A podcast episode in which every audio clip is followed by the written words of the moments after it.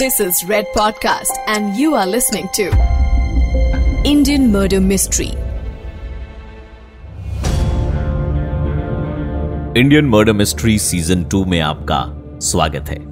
मैं हूँ प्रवीण और ये केस है इंडिया की कैपिटल दिल्ली का। दिल्ली पुलिस के पहाड़गंज स्टेशन में एक कॉल आती है कि होटल महाराजा कासल में एक लड़की का मर्डर हो गया है।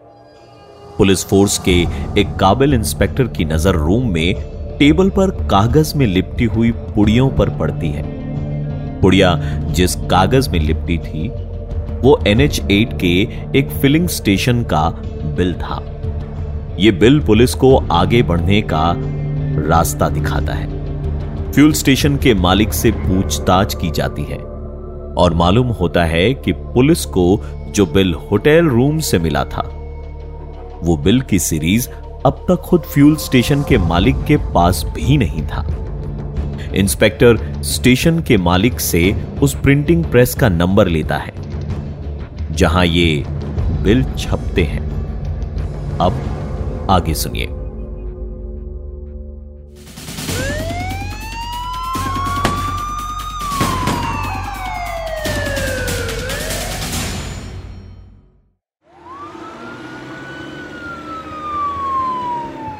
पुलिस की गाड़ी हाईवे से उतर चुकी थी और रेवाड़ी डिस्ट्रिक्ट की तरफ़ बढ़ रही थी।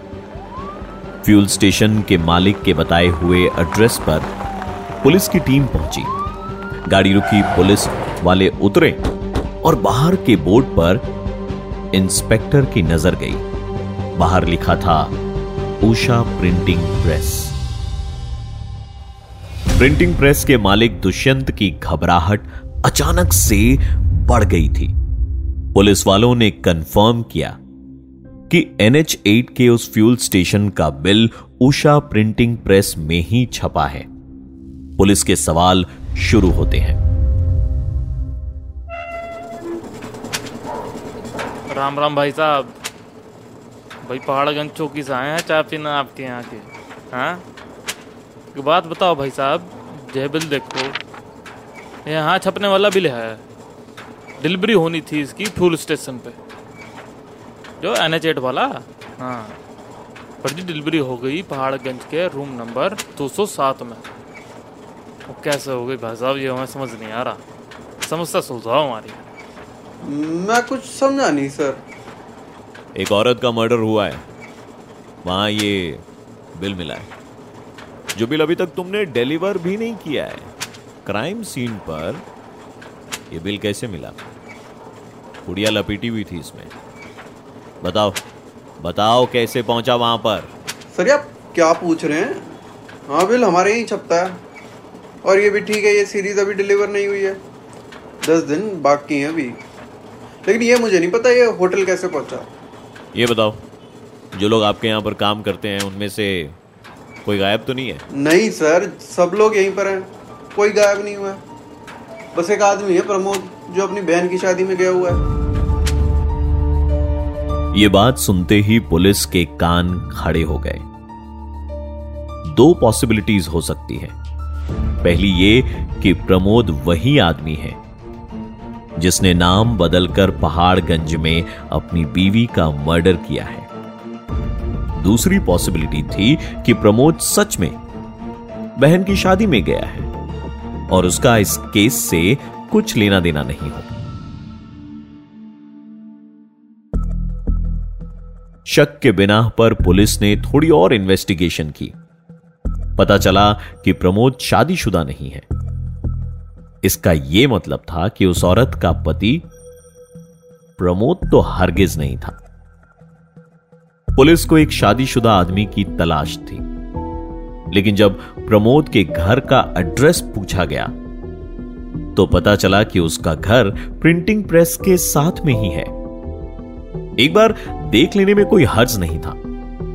पुलिस की टीम दिल्ली से एक पुड़ियों में लिपटे हुए बिल का पीछा करते करते रेवाड़ी तक आ गई थी। तो प्रमोद को सस्पेक्ट्स की लिस्ट से रूल आउट करने के लिए पुलिस ने उसके घर पर एक बार नज़र मारने का फैसला किया।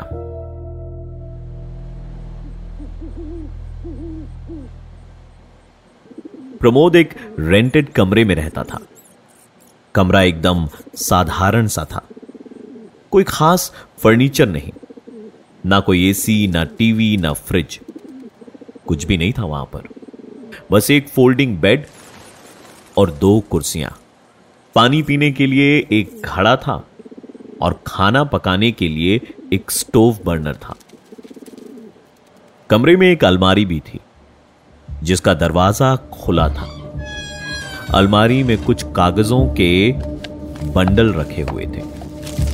प्रिंटिंग प्रेस से अक्सर एम्प्लॉयज़ एक्स्ट्रा पेपर वगैरह घर ले आया करते थे। अलग अलग तरह से इनका इस्तेमाल करते थे, लेकिन उन पेपर्स के बीच कुछ बिल भी थे। ये बिल पीसीओ के थे। आप में से जो लोग वाकिफ नहीं हैं उन्हें बता देना चाहता हूँ कि पहले टेलीफोन बूथ से फ़ोन करने के बाद एक बिल निकलता था। एक छोटी सी सफ़ेद सी कागज़ की पर्ची। प्रमोद की अलमारी में पीसीओ टेलीफोन बूथ की ढेरों पर्चियाँ रखी हुई थी। पर्चियों को ध्यान से देखने पर मालूम हुआ कि उनमें से ज़्यादातर पर्चियाँ एक दूसरे पीसीओ पर करी हुई कॉल्स की हैं। पुलिस ने उस दूसरे पीसीओ का पता लगाया। तो मालूम हुआ कि वो दूसरा पीसीओ पंजाब के फिरोजपुर में है। एक और लीड और एक नया शहर। पहाड़गंज का केस दिल्ली में हुआ। लेकिन सारी की सारी लीड्स दिल्ली से केस को दूर ले जा रही थी। पुलिस अब भी डाउट में थी। हो सकता था पंजाब के फिरोजपुर वाली ये लीड केस सॉल्व करने की दिशा में एक और कदम होता। या फिर हो सकता था। ये एक और कोशिश थी जो पुलिस को यह केस सॉल्व करने से एक कदम और दूर ले जा रही थी। होटल के रूम में एक छोटा सा कागज़ का टुकड़ा मिलना एक इत्तेफाक भी हो सकता है। यह पॉसिबिलिटी भी थी कि उस औरत और उसके पति ने यह पुड़िया दिल्ली से खरीदी हो और किसी पूड़ी बेचने वाले ने यह कागज़ उन्हें दिया हो। संभावनाएँ बहुत थी केस अब भी उलझा हुआ था और कातिल की पहचान होनी अब भी बाकी थी। बहरहाल, रूम नंबर 207 के फ्यूल स्टेशन के उस बिल ने दिल्ली पुलिस की एक टीम को पंजाब भेजने की वजह दे दी थी। फिरोजपुर जाने का मकसद भी वही था। प्रमोद को सस्पेक्ट्स की लिस्ट से रूल आउट करना। फिरोजपुर के उस पीसीओ वाले ने बताया कि प्रमोद का फ़ोन वहाँ पर अक्सर आया करता था। पीसीओ बूथ के साथ में एक घर था, जहाँ मिस्टर श्रीवास्तव और उनकी फैमिली रहा करते थे। पीसीओ वाले ने बताया कि प्रमोद हमेशा दो बार फ़ोन किया करता था। पहला कॉल आने पर पीसीओ वाला श्रीवास्तव साहब के घर फ़ोन करके उन्हें बताता था कि उनके लिए कॉल आया है। और वो आकर बात कर लें। दूसरा कॉल दो मिनट के बाद आता था। तब तक श्रीवास्तव साहब के घर से उनकी बीवी आ जाया करती थी और फ़ोन पर बात कर लेती थी। पीसीओ वाले की बात से ऐसा ही लगा कि मिस्टर श्रीवास्तव शायद प्रमोद के रिश्तेदार हैं। लेकिन प्रमोद को मुजरिम होने के शक से बरी करने के लिए इंस्पेक्टर ने एक दफ़ा जाकर श्रीवास्तव साहब से मिलना ज़रूरी समझा। श्रीवास्तव जी से मिलकर उन्हें मालूम हुआ कि उनकी बीवी रेशमा घर छोड़कर भाग चुकी है। वो प्रमोद को भी जानते थे। प्रमोद उनका रिश्तेदार नहीं, बल्कि किराएदार था। वो किराएदार जिसका उनकी बीवी रेशमा के साथ अफेयर था। एक दिन जब श्रीवास्तव जी ऑफ़िस से लौटे तो उन्होंने रेशमा और प्रमोद को ऐसी हालत में पाया कि वो खुद पर काबू नहीं कर पाए। उन्होंने अपनी पत्नी को पीटा और फिर प्रमोद को धक्के मारकर घर से बाहर निकाल दिया। कुछ वक्त के बाद में रेशमा नॉर्मल बिहेव करने लगी थी। जब भी फ़ोन आता तो वो कहती कि उसके दूर के मामा हैं, जो उसे इस तरह से फ़ोन करते हैं। श्रीवास्तव साहब ने बताया कि वो भी इतमान से चैन की सांस लेने लगे थे। लेकिन एक दिन जब आँख खुली तो देखा कि रेशमा चली गई थी। उनके नाम सिर्फ़ एक चिट्ठी में इतना लिखकर गई थी। जिसमें उसने कहा था कि मुझे ढूँढने की कोशिश मत करना। तुम्हारी बदनामी के अलावा तुम्हें और कुछ नहीं मिलेगा। यह कहकर श्रीवास्तव गुस्से से आग बबूला होने लगे। पुलिस वालों ने उन्हें उस होटल में मिली औरत की फ़ोटो दिखाई। तस्वीर देखते के साथ ही श्रीवास्तव साहब रोने लगे। शायद उन्होंने रेशमा से वाकई में सच्चा प्यार किया था।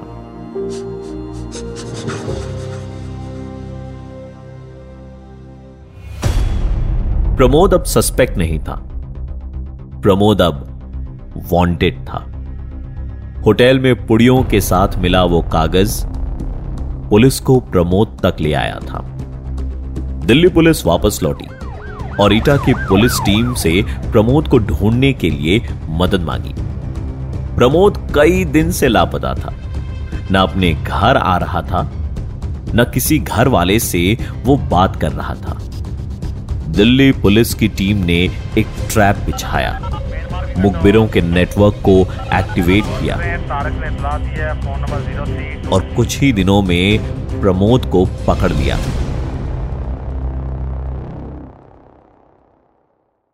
वो तब अपने घर लौटने के रास्ते में था। दिल्ली लाकर प्रमोद से पुलिस ने अपने तरीके से पूछताछ की। प्रमोद ने पूरी कहानी पुलिस के सामने खोलकर रख दी।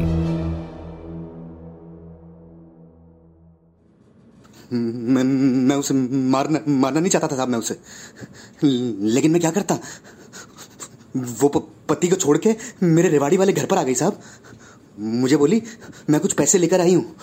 तू और मैं अब यहीं रहेंगे। मैं सोचा, साहब, औरत तो दिखने में अच्छी है। मेरे को मज़ा भी आता था उसके साथ। उसे भी मैं अच्छा लगता था, साहब। लेकिन फिर उसके लाए हुए पैसे खत्म हो गए। प्रिंटिंग प्रेस के काम से मेरी कुछ खास कमाई नहीं हो पा रही थी, साहब। ऊपर से उसके नखरे सेठानियों वाले। मैं मैं कैसे उसके शौक पूरे करता, साहब? तो मार दिया उसको। हा? दिल्ली ले जाकर मार दिया उसको। नहीं नहीं साहब, मैं उसको बोला, अपने पति के पास वापस चली जा। तो वो बोली कि मेरे से शादी करना चाहती है। मैं उससे शादी कैसे करता साहब? मैं उसको बोला, मना किया मैंने उसको। तो मुझे धमकी देने लगी साहब। बोली, मैं घर से भाग के आई हूँ। तुझे किडनैपिंग के केस में फंसवा दूँगी। मैं उसे झूठ बोला साहब कि एटा में बहन की शादी है। झूठ बोलकर उसे वहाँ ले गया। और रास्ते में दिल्ली उतर गया साहब। और वहाँ एक होटल में गए। और वहाँ वहाँ उसके मुँह पर तकिया रखकर मैंने उसे, मैं उसे मैं उसे मारना नहीं चाहता था साहब। लेकिन मैं लेकिन मैं क्या करता साहब? मैं क्या करता साहब? इन्वेस्टिगेटिंग ऑफिसर ने अपने इंस्टिंक्ट्स पर भरोसा किया और जो लीड मिलती गई, उन पर सूझबूझ के साथ में एक्ट किया। अगर कहीं गलती से भी वो पुड़ियों वाला कागज़ मिसप्लेस हो जाता तो प्रमोद को कभी सजा नहीं मिलती और रेशमा को कभी इंसाफ नहीं मिलता। प्री मेडिटेटेड मर्डर के चार्जेस प्रमोद पर लगाए गए और श्रीवास्तव जी ने अपनी बीवी का अंतिम संस्कार किया। इस लव ट्रायंगल में अंत में किसी को भी खुशी नसीब नहीं हुई। यह केस दर्शाता है कि पुलिस इन्वेस्टिगेशन का काम कितना कॉम्प्लेक्स है और कितनी मेहनत लगती है एक साधारण से दिखने वाले मर्डर केस को सॉल्व करने में। इंडियन मर्डर मिस्ट्री ऐसे काबिल पुलिस ऑफिसर्स को सलाम करती है। यह केस खत्म हुआ। लेकिन और भी कई केसेस अभी बाकी हैं। हमें अपना फीडबैक देना ना भूलें at the rate R J P R A V double E N यानी आर जे प्रवीण पर या फिर at the rate Red F M podcast पर see you in the next episode till then stay safe and keep listening to Red FM Podcast Network presents Indian Murder Mystery Season 2. You are listening to Red Podcast Indian Murder Mystery. Written by Dhruv Law. Audio designed by Anil Chauhan. Send your feedback and suggestions right to us at podcast at redfm.in.